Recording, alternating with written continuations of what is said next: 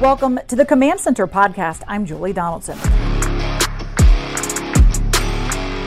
Washington welcomes Derrick Henry and the Tennessee Titans to FedEx Field on Sunday for a 1 p.m. kick. How Washington's front seven stack up against a running back like Derrick Henry is just one of the matchups Logan Paulsen and Santana Moss will be on the lookout for.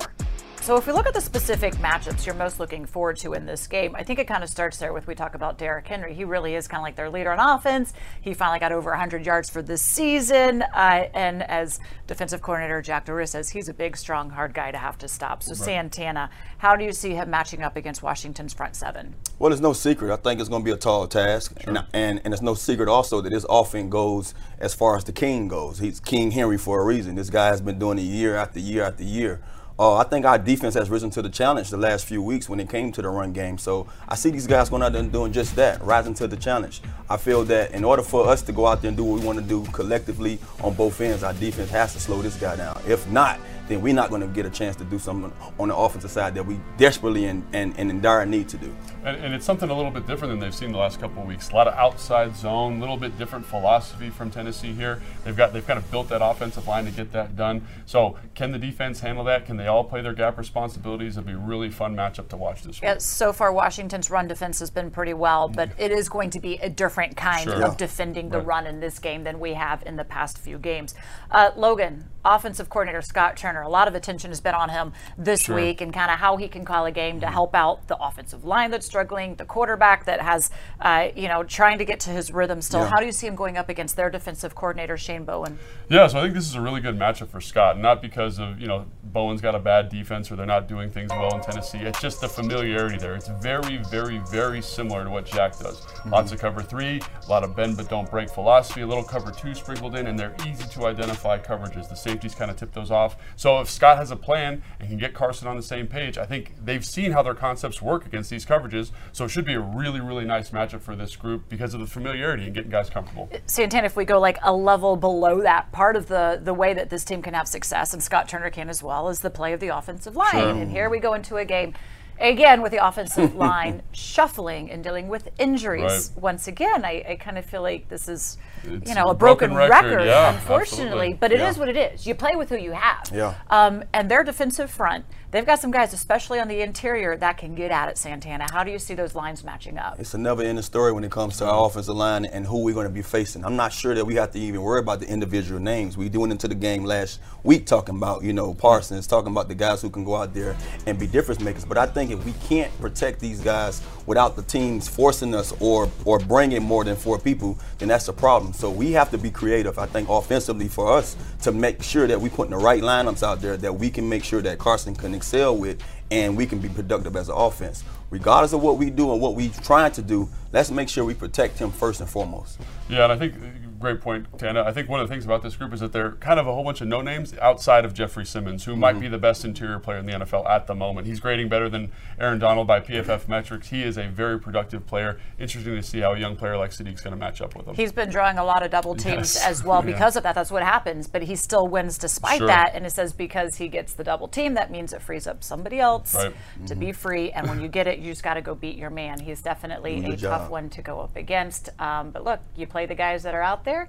You make no excuses, and we'll see how this team comes together, and hopefully it's in favor for Washington. Linebacker Jamin Davis has shined in his sophomore season, leading the team with three sacks. London Fletcher caught up with Jamin to discuss his season so far. Jamin, appreciate you joining me. You're off to a strong start in your second season, three sacks in, in four games already. How comfortable are you feeling right now this season?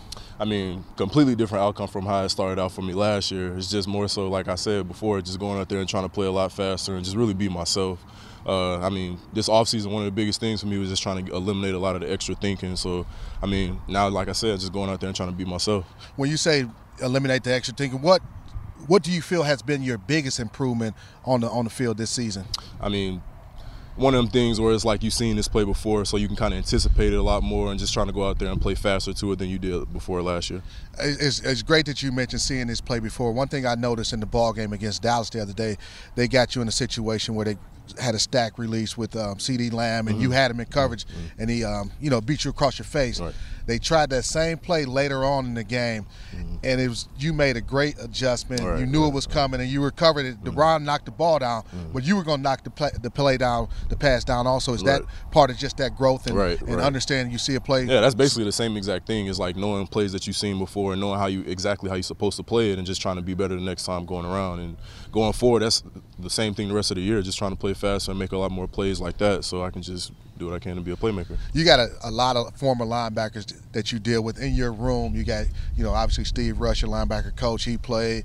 Jack Del Rio mm-hmm. played. Ron Rivera played. Right, right. you right, get a lot exactly, of information. Right. What has been the biggest message or the message that they mainly have given you this season? Uh, play fast. I mean, that's that's all it really boils down to. Don't don't do all the extra thinking like I said before, because all that's going to do is have you like just tensed yeah. up and out there thinking a little too much. So, is that's one of the biggest things that they harp on constantly is just going out there and really being yourself. That's what I was trying to focus on this offseason, like I said. So, I mean, going forward, I just want to continue to do what I'm doing and just trying to be myself, not worry about what anybody trying to say about me because they don't know me. So, right. at the end of the day, I'm just gonna go out there and try to continue to be a playmaker so we can turn this thing around. Yeah, you you made a, ton, a ton of plays, and, and, you know, I, I look back and think about the game against the Philadelphia Eagles, and you know, it wasn't the type of result we wanted, but right. just the the flash plays where there was times where Jalen Hurts is, mm-hmm. you know, running out of pocket, think he's gonna get a first down, and right, you just come out of nowhere like a blur. That's just part of not thinking and just playing fast. Right, that's exactly what it is. It's, it's more so of like, okay, you know you're supposed to be, so don't think about it, just do it, just go make the play. So ain't nobody else gonna do it. So hell, I mean, all 11 to the ball, that's always the goal. But at the same time, if you got an opportunity to make a play, you might as well take it. Got a big challenge this weekend going against Derrick Henry and the Titans rushing attack. What what type of challenges do they present, especially going against a big back like Derrick Henry? I mean, first and foremost, your main focus is to stop the run because you know they're a big running team. So coming into this, you want to be able to read your keys, do as much as you can to get a jump on them with film and whatnot, and making sure that you know exactly where they run, where they run, run, run the ball, and uh, that stop that first and foremost, like I said, and then first and second down, getting all the way off the field on third down as well. So, like I said, just run game. That's that's really the biggest thing to harp on first and foremost. So. The last two ball games, you guys have been outstanding playing against the run, mm-hmm. against two of the better running teams in the, in the National Football League. What has been the biggest difference between you know early in the season and now? Have you played the, the run against Philadelphia and, and, the Dallas Cowboys? I mean, it's it, yeah, we've been trying to do what we needed to do, but at the same time, we know we still not where we want to be as a team um, uh, defensively, and we just want to live up to our standards, just play fast as a defense. So uh, I mean, it's really just trying to play fast, like I said before, get all 11 hands to the ball, knowing that we just want to get off the field on third down, and how you do that is stopping them on first and second down. So that's really the main focus, and we're just going to continue to do that throughout the season. All right, man. Appreciate you joining me. Yes, sir. Thank you.